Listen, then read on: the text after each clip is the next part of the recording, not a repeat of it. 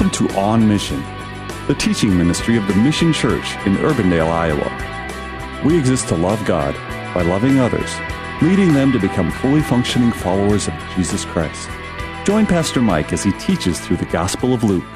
Now, when the Assyrians came in and intermarried with these Jews, not only did they do that, but they brought their pagan, idolatrous religion into those families as well. And that created within those families a certain syncretistic view or a certain syncretistic form of worship. You say, Pastor Mike, what does that word that you're having a hard time even saying, syncretistic, what does that mean? Well, it simply means the blending together of things that don't naturally go together. And so the worship of Yahweh from a Jewish perspective and the worship of all these idols from the pagan's perspective, they don't go together. But they found a way to kind of mishmash it all together, and they created this crazy form of religion that would be called today syncretistic.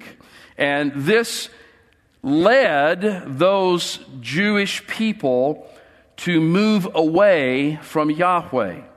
So no matter what parts of their old religion they kept, they were no longer truly worshiping the God of heaven and earth.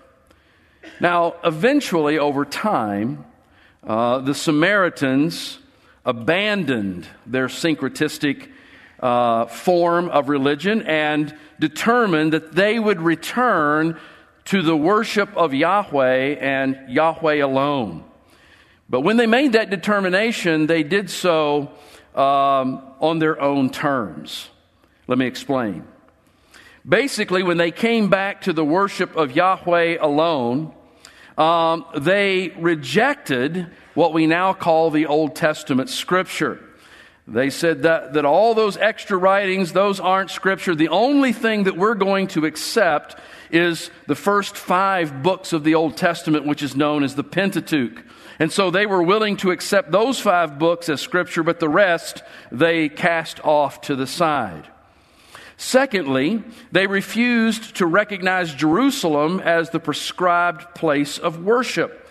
And they chose their own place on Mount Gerizim as the place that they would worship. And I want to now explain to you how they got to that place of choosing Mount Gerizim as their place of worship. It seems that when the Jewish exiles eventually began to come back into the land, they determined that they would rebuild the temple in Jerusalem once again, because it had been destroyed. And the Samaritans actually reached out to those Jews and said, "We'd like to come over and help you rebuild the temple." But the Jews who were there in Jerusalem working on the temple, they said, "No, we don't want anything to do with you. You're not pure blood Jew anymore. You actually went off and worshiped false gods. You may say that you've come back, but there's some problems with your theology, friend. And so you just stay right on over there in Samaria and just leave us to do the task on our own." Well, you can imagine that having offered to come and help and being rejected so soundly that would create an offense, right? A big offense. And so they were rejected as a people. They were rejected spiritually. They were rejected in every way. So, not welcome to worship in Jerusalem, they built their own temple then on Mount Gerizim. Now, I don't know exactly how long that temple stood on Mount Gerizim. It stood there for some time, but catch this. There came a time when the Jews actually came over into that land and they tore their temple down. They razed it to the ground. And you can only imagine that this would create more and more degrees of animosity. And so with all of these different wounds and all of these different offenses and all of these different insults, we find over the centuries that a mistrust between the two became ingrained in the very soul of the Jews and the Samaritans. And it grew to the point that there was nothing left between them but seething hatred and disrespect. This led both sides to adopt this mindset. This mindset said that life is short. There is so much to hate. in so little time. How would you like to live with that mindset toward anybody? Life is short. There is so much to hate, and there's just so little time to do it. Well, this is why.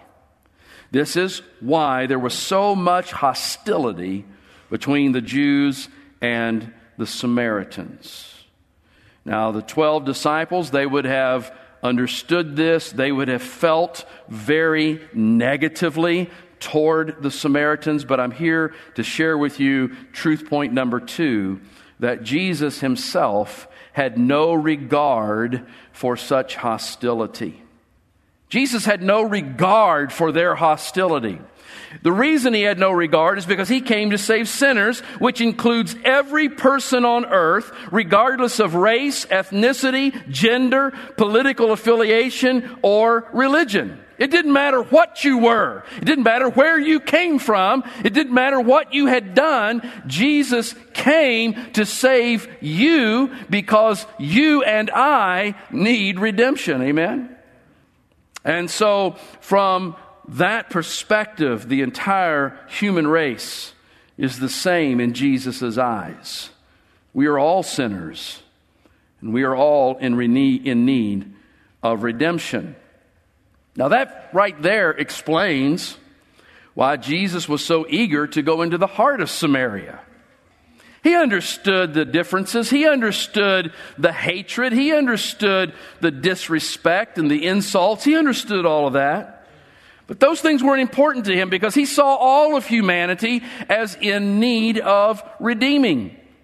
All humanity needs to be saved from our sin. And so he was eager to go there. He was eager to eat their food.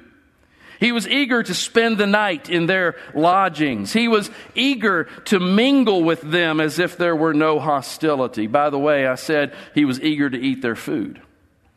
You all have been taught this many times, so I'll just quickly run by it, that so much hatred was here that the Jews, if they needed to go through a place that Samaria was right in the middle, even if it was the shortest route, they would intentionally go around just to keep from having to go into their land. But if they chose to go through the land because it was convenient and short, they would pack their own food because they absolutely did not want a Samaritan hand to touch one morsel that would go into their mouth. And I'm here to tell you this morning that Jesus had every intention of going there and eating their food, sleeping in their bed, and mingling with their people. And because that's where his heart is at, he sends an advance party. He sends an advance party to Samaria to make the arrangements. But what we find in this brief little account is that as that advance party is there in Samaria trying to set things up, it became known what Jesus was doing, where he was going. And at that point, everything came to a screeching halt. And the Samaritans made it clear that Jesus and his entourage were not welcome. Don't come in here. Don't expect hospitality. You're not going to get a bed to sleep in. You're not going to get food to eat. Just stay out. You're not welcome. The question is, why? Why did they say that? Was that a rejection of his claim of being Messiah? Was that a rejection of his racial identity? What's the problem? Well, Luke tells us what the problem is. And when we read it, it doesn't seem to be that big of a deal. But we're going to see how it was a little bit bigger deal than we thought. The reason that they made the decision to say that Jesus, you and your crowd are not welcome here, is simply because they discovered that Jesus was on his way to Jerusalem. In fact, he was determined to go to Jerusalem. And the reason that at least they were given as to why he's going to Jerusalem is he is going to worship at the Jewish temple in Jerusalem. And again, this just inflamed all of this anxiety and all of this vitriol that had been going on since the time that the Jews tore down their temple and said, this is the only one. And so at that point, they just wave their hand and say, no go. Now, ultimately, why was Jesus going to Jerusalem? Ultimately, he was going to offer himself as the Lamb of God who takes away the sin of the world. But you see, his disciples didn't even understand that. He'd been explaining it to them, but they hadn't gotten the picture. They just knew that Passover was on the horizon. It was still a few months off, but it was on the horizon. And from their perspective, that's why we're going to Jerusalem. And when the Samaritans got wind of that, their response was, if that's what you're doing, if that's what your business is all about, then you and your rabbi cannot come here. You are not welcome, no food, no drink, no shelter, be on your way. The Samaritans, it is true, did not like Jesus' race. They did not like that he was a Jew. But the Samaritans were known for still allowing some Jews to come in and receive a little hospitality. But more than hating his race, they hated his religion even more. And so when they discovered that he was on his way to Jerusalem and ultimately would be going to the temple, they wanted nothing to do with him. That brings us to verse 54 and 55, where we find that the advance party comes back. They'd been there in Samaria. Everything was shut down. They come back and they make it known that it's a no-go. Jesus, we can't go there. And I can imagine that Jesus may have been a little bit disappointed. Others in the group may have been disappointed. This is the closest place to go for rest and comfort, and now we're not going to get to go there. It would be very disappointing. But we find that when James and John heard about this, they weren't just a little disappointed. In fact, they blew a gasket. They blew a gasket. Now, I will give them a little credit. No doubt they're embarrassed and offended for Jesus, but I suspect that they took this as a personal assault as well. And so in anger that crosses over into hatred that is being mixed with a little bit of revenge, they offer to call down fire from heaven to incinerate those worthless, unregenerate half-breeds. That's not my statement. That would have been their statement. That's the way they would have looked at them. Worthless, unregenerate half-breeds. And in saying something like that, offering to call down fire from heaven, they likely thought they were doing the work of God. Leads us to truth point number 3. Anger, hatred, vengefulness has no place in the heart of a disciple of Christ. Are we aware of that this morning? Anger, hatred, vengefulness has no place in the heart of a disciple of Christ. Are you aware that in Matthew chapter 5, verses 21 through 22, that Jesus teaches that hatred in the heart is akin to murder? Are you aware of that? That's what he teaches. This is On Mission. The Mission Church is located at 12001 Ridgemont Drive in Urbandale.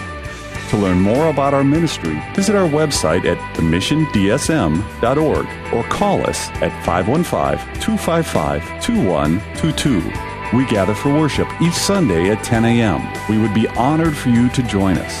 Have a blessed day, and thank you for listening to On Mission.